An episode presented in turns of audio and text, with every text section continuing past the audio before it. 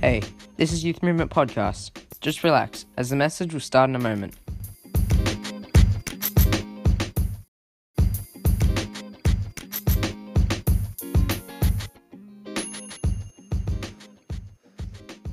Come on, so good. Um, I'm gonna keep this quick because I. Well, hmm. Put your hand up here if you have a job. Potentially, okay, okay. So don't have a job, don't have a job. It's about 50 to 60 percent of this room has a job. Okay, put your hand up if you don't have a job. Nah, I'm joking. That's fine. Um, well, put your hand up here if you get pocket money we all have finance coming into our lives, right? Who who here believes that God is the number one thing in their life? He's the most important. He is the he is everything. Who believes that they own their finances? I think um, when it comes to giving, there's there's a practical side of it in the sense that you giving here helps us make youth better it helps support youth. It means we can do more things and we can buy more things and we can make it more fun for you guys practically. But there's also such a spiritual element of giving in which when you give your first fruit, you're actually putting steps to your faith and your belief that God is the number one and that He owns your finances. Um, I love this quote by Carl Lentz that if you can't give it away, then you must have never really had it at all. Um, I think there's something so powerful that when we put God first in our finances and we just put money away as our first fruit for Him. Um, there's a pastor out in America, and he, in one of his podcasts, he said this thing that really kind of stood out to me. But it was basically like he treats his finances just for his church and for his personal finances like um, he, he looks at it like until he's given God his first fruit, which is just like say you get a paycheck, like your first bank transfer or the first amount of money you spend on. Until he's given that to God, he almost he put he he acts like his accounts are frozen. Him and his wife like freeze their accounts, like they can't make any transactions, they can't buy anything until they've first given to God. And it's just their way of saying to God, "Hey, you're number one in our finances." the first thing we're going to do is we're going to give to you. We're going to give back because we recognize that this is not our own. And if it weren't for you, we wouldn't be able to have this. So I think as youth, as young people who are learning how to steward our finances and are learning about how to handle money, I think getting this number one is super important. And it can actually set us up to success in the future because budgeting is great, financial plans are great, but at the end of the day, if you have to handle everything in your own control and in your own grace, then you're going to have to sustain that. Um, and I believe the provision of God is better than any paycheck I'll ever get. The provision of God is what I need. I don't need a job. I don't. I need the provision of God. So I want to let that grace flow into my life by by giving to God and being stewarding my finances well. So as young people, I just encourage you guys to start taking steps, like whether it's $2, whether it's $5, whether it's $10, whether it's 5 cents, 50 cents, no matter how small it is, practice that habit of giving, of being intentional. When you come to Saturday night, you might only get $10 a week. to say, hey, I'm going to I'm going to put aside a dollar and I'm going to give to youth. Just to, pra- just to instill that habit into myself because that might be one dollar now, now, but ten years later it could be a thousand. You know what I mean? Practice makes perfect. Come on. Do we want to hand those buckets around, guys? Around? Cool, cool, cool. Come on. My first time speaking back since we got married. Wow, first time speaking back since we got married. I just want to say I love my wife. She is the best. Can we just give her a clap? She's just awesome. I swear, like, she, she, uh, I think, oh, before we got married, she started, she came into like, she started coming to Tuesday staff meetings and like was around the office a bit. And I swear everyone's just nicer to me when Emmy's next to me. Like everyone just seems to be like way more cool, way more nice, actually wants to talk to me. Everyone's like, oh, hi, Matt, when I'm with Emmy. But then when I'm not, they're just like, uh, to me. Um, Yep, those couple vibes. Um, sorry. Literally, I, I, honestly, it's it's real. I'm not perceiving it. It's real. It's real.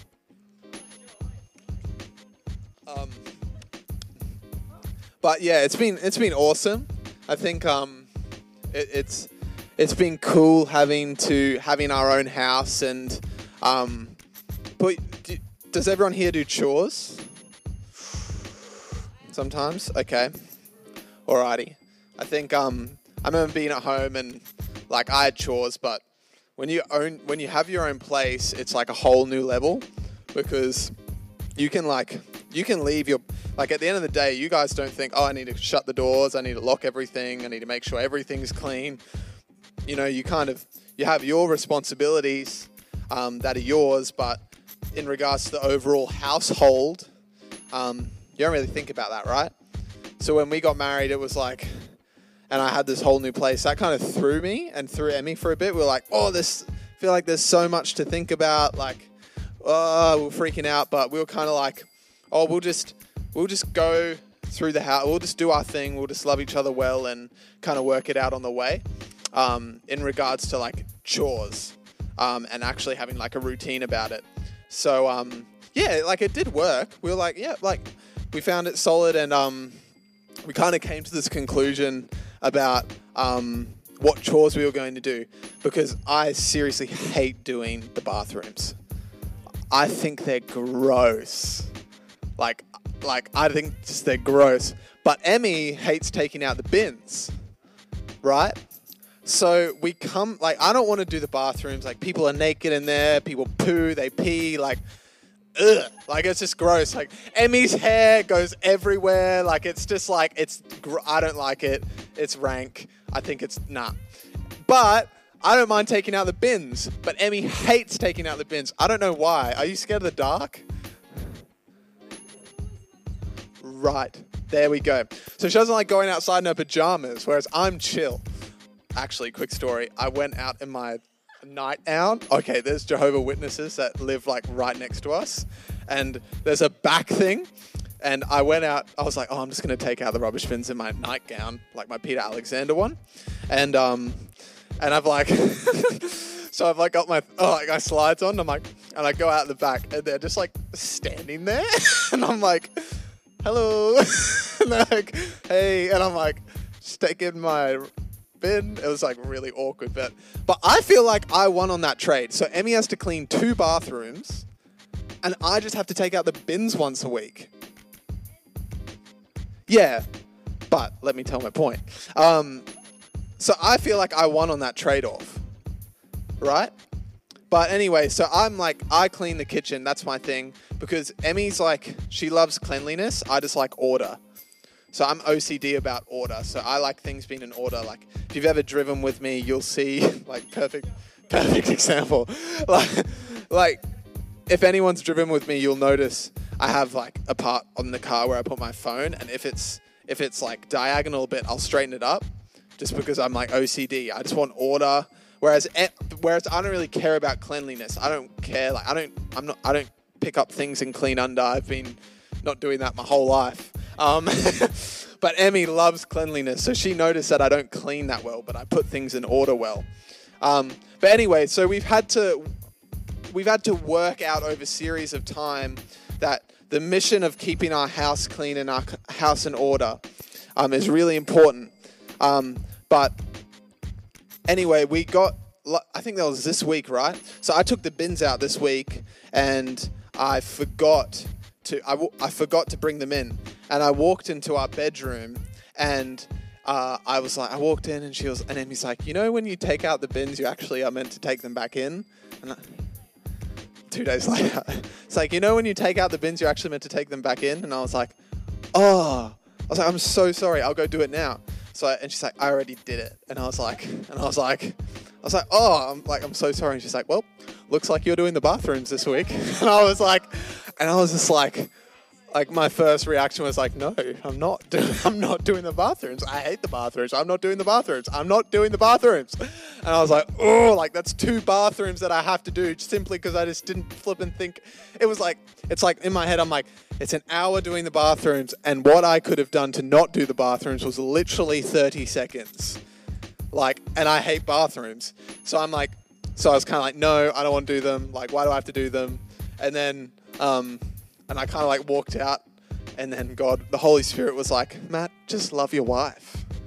And I was like, fine, I love my wife. It's like, it doesn't matter. I'm just going to do it. So I was like, so I walked back and I was like, okay, I'll do the bathrooms. Um, but in that, obviously, we have this overall mission. We want to keep our house clean. We want to keep it keep it in order. But something happened along the way where it didn't look how I wanted it to look.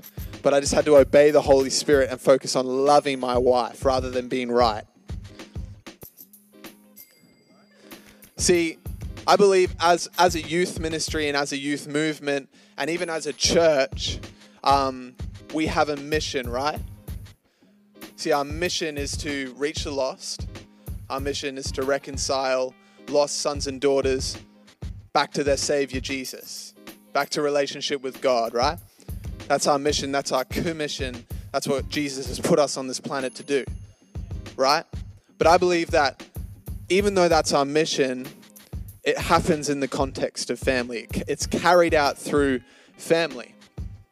Because I think our mission is to reach the lost, our mission is to bring lost sons and daughters back into relationship. However, it's carried out through the context of us being a family and actually walking in community.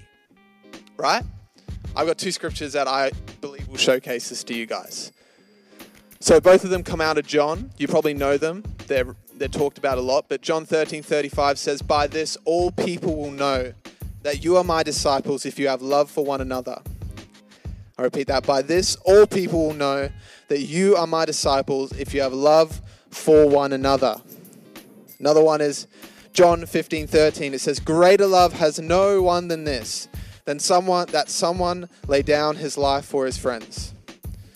So um, I, John is talking to Christians in this in this passage. He's talking to Christians. I checked that, but I find it interesting that I don't find it interesting. I love that it says the world will know that you are my disciples by your love for one another. It says I will know you. The world will know. They'll be convinced that you are followers of God because you love one another. Emmy and I, before we got married, we had an engagement party, and we probably had around an 80%, 20% split. 80% were Christian friends, either from Glory City, youth, or other churches, and about 20% were non Christians. Either, I think I had like 10 work friends from Macca's, where I used to work, and Emmy had, did you have, did you have any friends? no. no. You know what I mean, right? Did you have any work friends from secular work? I mean, no?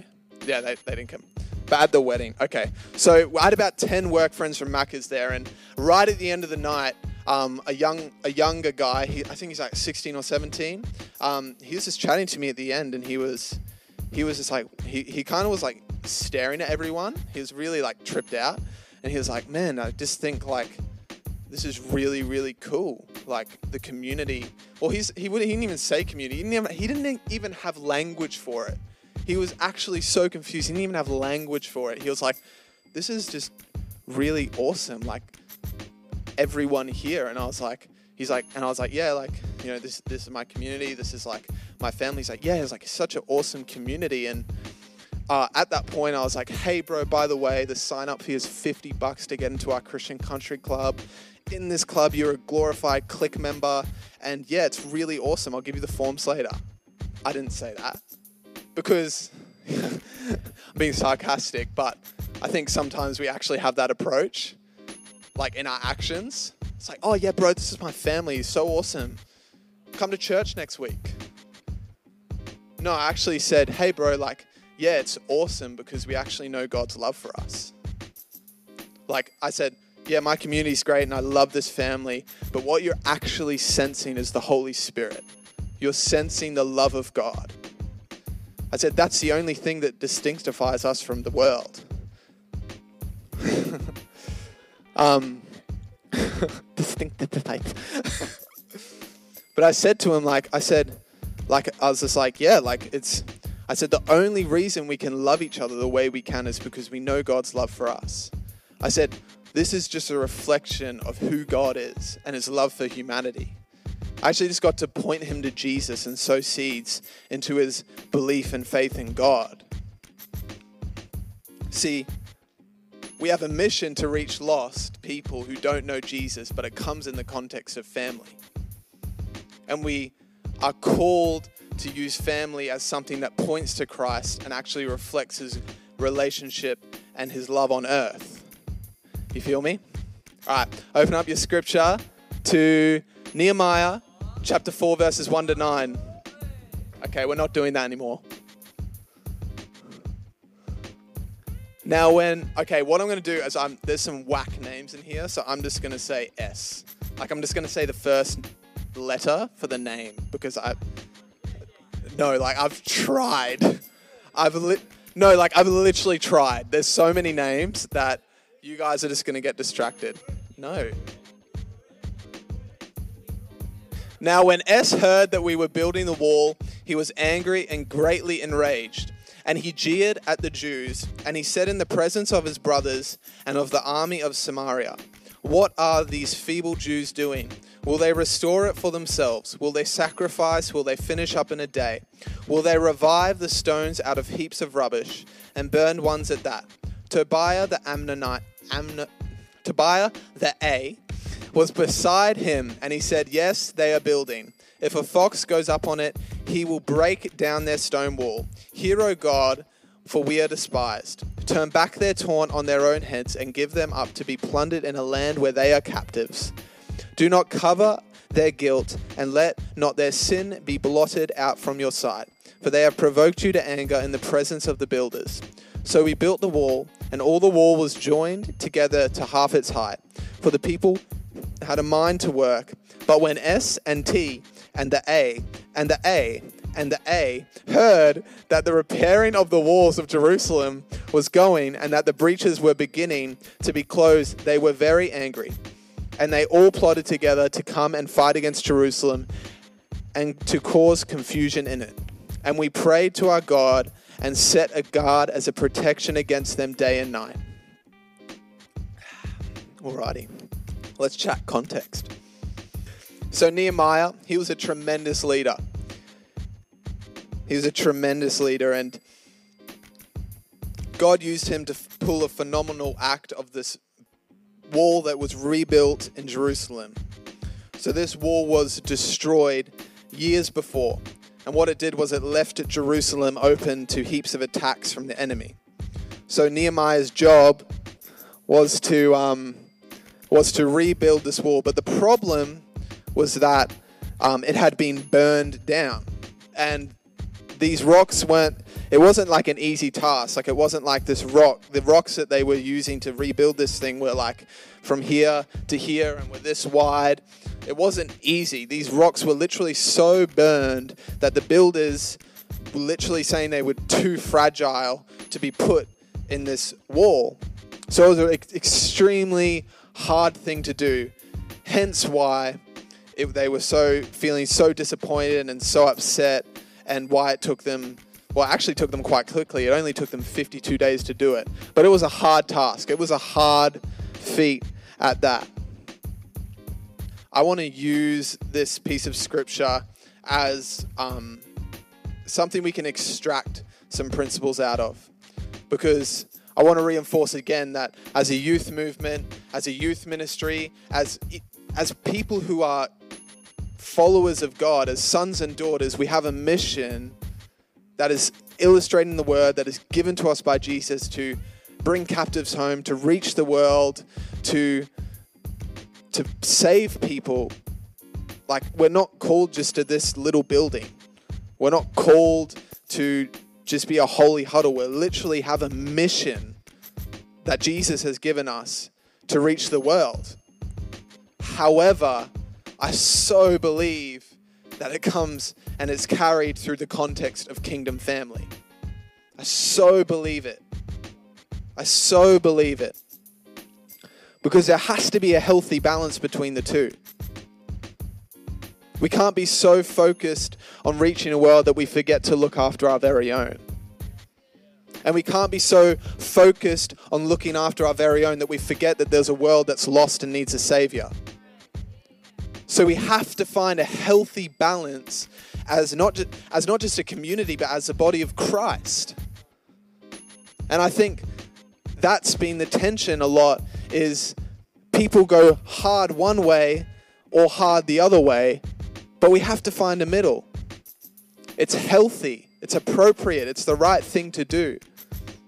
So, what I want to do is, I want to use this scripture and I want to extract some principles that I believe we can put into our community and we can carry in our hearts that will help us have a balance for both. Sound good? All right. So, the first one is that, and I've said this numerous times, I say this to our team all the time, it's that unity and family commands a blessing. Say, unity and family commands a blessing. It's not just a good idea, it's not just a good experience or good feeling. It is literally the design and the plan of God. Unity. Before the ages of time, before this world was even created, God was a family. He was a father, He was a son, He was a Holy Spirit before we even came along, before you were created, God operated in a family. He didn't op- operate independently. Psalm 133 says that, Behold, how good and how pleasant it is for brethren to dwell together in unity, for it is where the blessing of God dwells. Brethren means the body of Christ, means us. That's David's saying that God sees what we're doing right now as good and pleasing. He's literally looking at what we're doing and he's saying that is good and that is pleasing. The way he says it makes me think of like when you have a massive meal and you just finish like, oh, that was so good. It's like God sees what we're doing as good and pleasing, and he says, For there a blessing dwells. The blessing of God, the touch of God, the favor of God, the grace of God. It's commanded when we gather, when we're together, when we're in unity. I want to bring a little story out of uh, Genesis 11:5. This is a story of the Tower of Babel. Who's familiar with it? So, ba- this is this is um, before that before God had given everyone different languages. So everyone had the same language. They knew they talked the same. They sounded the same, and they decided, hey, we're going to build a tower so tall that it reaches the heavens. And God was like, oh no. He was like, he said this. He said, but the Lord came down to see the city and the tower the people were building. The Lord said, if as one people speaking the same language they have begun to do this, then nothing they plan to do will be impossible for them then nothing they plan to do will be impossible for them. See, it's unity. They were unified. They had the same sound, they had the same language, they had the same mind, and they had one goal. They were so unified that God was like, whoa, nothing is impossible for this people. And we sometimes preach that as a the story is a bad thing, but if if these people could unify under that, imagine what we can do when we unify under God. As a body of Christ, when we're unified under God, when we, when we speak the same, when we talk the same, when we have the same mind, and we carry the same heart in unity, I think God could do some amazing things. But I want to touch back to the part in Nehemiah because we're basing off this story. I just wanted to use some scriptures there to explain my point. But I go back here. So it says, Now when, I'm going to say the name now, Sanballat heard that we were building the wall, he was angry and greatly enraged. I want you to, I want you to close your eyes. And I want to paint a picture to you. I want to paint a picture of, of us together, crying out to the Lord worshiping his name, declaring his goodness, declaring his realness, his sovereignty, his authority. And I want you to imagine the devil when he hears us. When he hears us proclaiming God's goodness and his glory in unity. See, when Sanballat, when S heard that the that they were building the wall, he was angry and he was greatly enraged. I think at the body of Christ, we ought to understand, and we need to understand that when we gather, when we sing a song, when we worship the King of Kings, when we get into His Word, when we gather, it makes the devil mad. It makes him enraged. It makes him annoyed. It makes him second guess himself. It makes him think, oh no, they're gathering again? They're singing the name of Jesus again? I've got to do something about this. I've got to do something about this. There is something significant that happens when we gather, guys, that it shakes the gates of hell, that it breaks a yoke, that it literally stops plans of the enemy happening when we gather. There's a, there's a unity and there's an anointing that comes. See, my second point is this that the devil has one game plan. Who believes here the devil is defeated? The devil is defeated. The devil is a liar. The devil is a jerk. The only thing he can do is lie. He's under your foot. He has literally got no power over you. He can lie to you. He can even bring a thought. He can make you feel a certain way. But all he can do is lie. The only power the devil has over you is the power you give to him. The only authority he'll ever give to you is the authority you give to him. It says in this word that he is literally being kicked out. He's being cast. He is under our foot. He is like a little ant that we step on. He actually has no authority, has no ground. So I'm gonna I'm gonna articulate the plan of the enemy in some simple steps because I believe it's gonna help some of us tonight, and I think it helps every young person here. Because put your hand up here if you get tempted. All of us, Jesus was tempted, right? It's a real thing. We live in a broken world. Thank God we have a new nature in Christ. Come on. So, so I want to break down the game plan of the enemy and I'll show you how stupid it is. So, step one, he's going to lie to you, right? He's going to lie to you.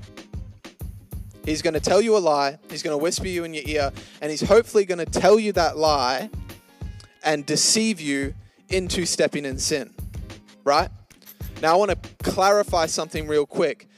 You receiving a lie is not sin. Some people need to hear this tonight. I really feel God on it. You receiving a lie in your head is not you sinning. It is not you sinning. It says in the word that when you sin, it, it literally it gives the analogy of a baby being born. So when you partner with a lie and you let your actions line up with that lie, that is when you give birth to sin. So if you get a lie in your head, if you get a lie, you've got to watch porn. You need to watch porn. Or you even get a feeling of attraction. You're not a sinner. You're not a sinner. You're not a sinner. I'm going to tell you that again. You're not a sinner if you get a lie that says you you think that girl's attractive and you want to sleep with her, or you think that guy's attractive. And you want, you're not a sinner. You're a saint. Because that's step number one. The only thing the devil can do is whisper and lie to you and say that you that you're going to do that. That's the only thing he can do. Step 1. So, if he deceives you into sin, step 2, he's going to make you feel guilty and shameful. He's going to pour he's he's going to condemn you with guilt, he's going to condemn you with shame because you did that sin. He's going to say you're you're stupid, you're nothing because you did that sin. That's what he's going to do.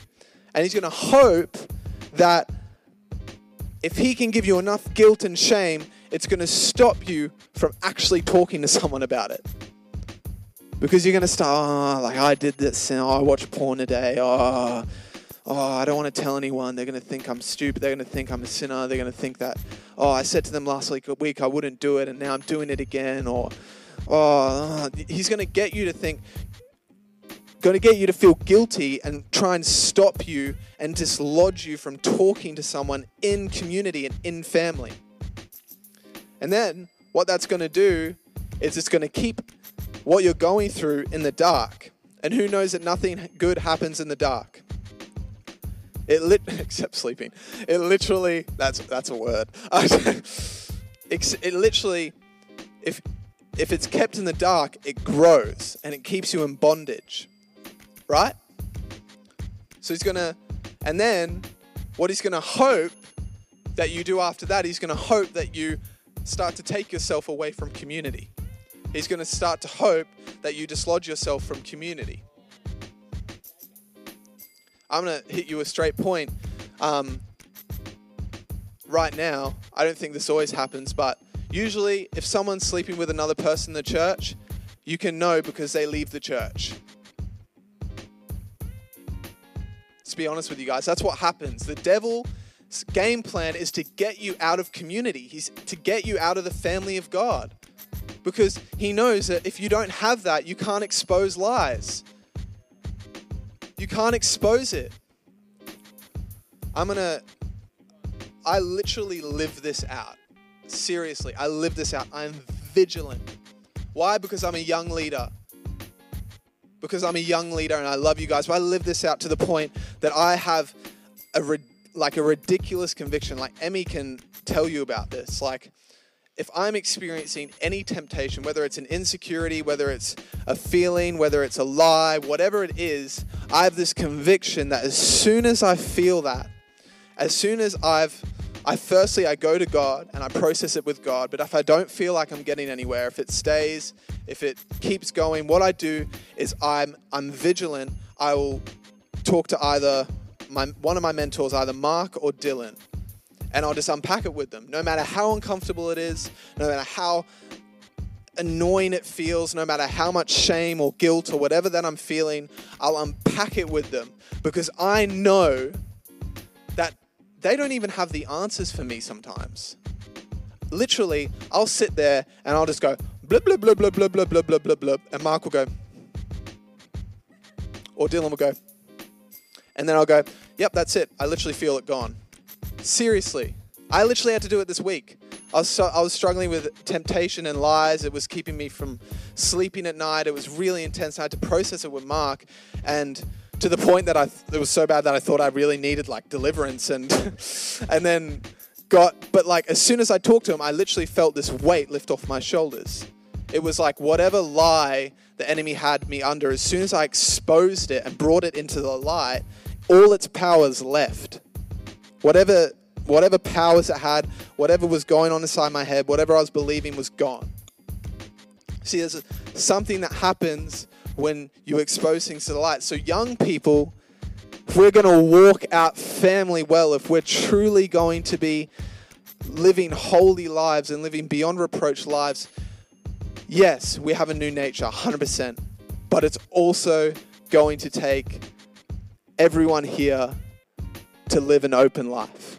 It's going to take everyone here being vigilant about exposing lies that they're experiencing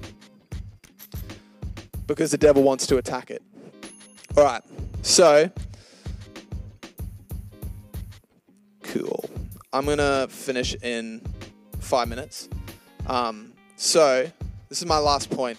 I'm going through this a bit quick. Sorry, guys. Um, so I want to bring some further contact context into Nehemiah. So later in the chapter, um, so obviously this king finds out that um, they're rebuilding, re- rebuilding, rebuilding the wall. So he's like, I'm gonna, I'm gonna attack them. So what Nehemiah does to go against the attack is he puts watchmen in front, armed to protect everyone that's building. But what he also does is he grabs the builders and he puts a brick in their left hand and a, a sword in the other. So, what they can do is they can build with their left hand, but they can also fight with their right hand. Right? So, I want to link point one and two together because I think there's a really powerful analogy in this. Because I want us and I desire us to be a family and a community that that walks out this this life with a brick in one hand and a sword in the other. With a brick in one hand and a sword in the other. Because there's something there's a mission that we have. And our mission is to reach the lost. Our mission is to have this place packed, to have our commun- uh, connect groups packed, to be, have testimony upon testimony upon testimony about how we are reaching out to the world and bringing them home and helping them experience a relationship with God. That is our mission. That is what we have in our left hand. That is what we're building with. However, we've also got to fight for each other with the sword in our right hand because it's by our love for one another that the world will know we are its disciples. And I also want to finish on this point and reinforce what I've said is I also think it's crucial that we have a sword in our right hand, not to fight against one another, but to fight for one another. Because I'm gonna I'm gonna lay out a truth on you that right now, your fight is not against anyone in this room. Your fight is against powers and principalities and demons and the devil.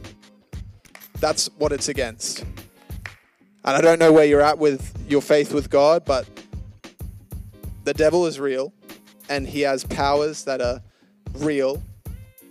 And your fight isn't against anyone in this room. Your fight is against that. So don't use your sword to chop another person down. Use your sword to chop the demon down that might have a hold of them. So, whether you're feeling offended with someone, whether you're feeling left out, whether you're feeling not included, whatever you're feeling, your fight is against the people, your fight is against the devil. Because the truth is, you're a son and you're a daughter. So I just urge us have a brick in one hand. Let's build this thing. Let's do this thing together. Let's reach our worlds. Let's, like, man, in six months, let's have all these rows filled. Let's do it. Why can't we? What's stopping you? We have a mission to reach the world. Glory City Youth Movement is not just a youth group, we are a movement. You guys are the movement, okay? Let's fight for each other. Let's look after one another.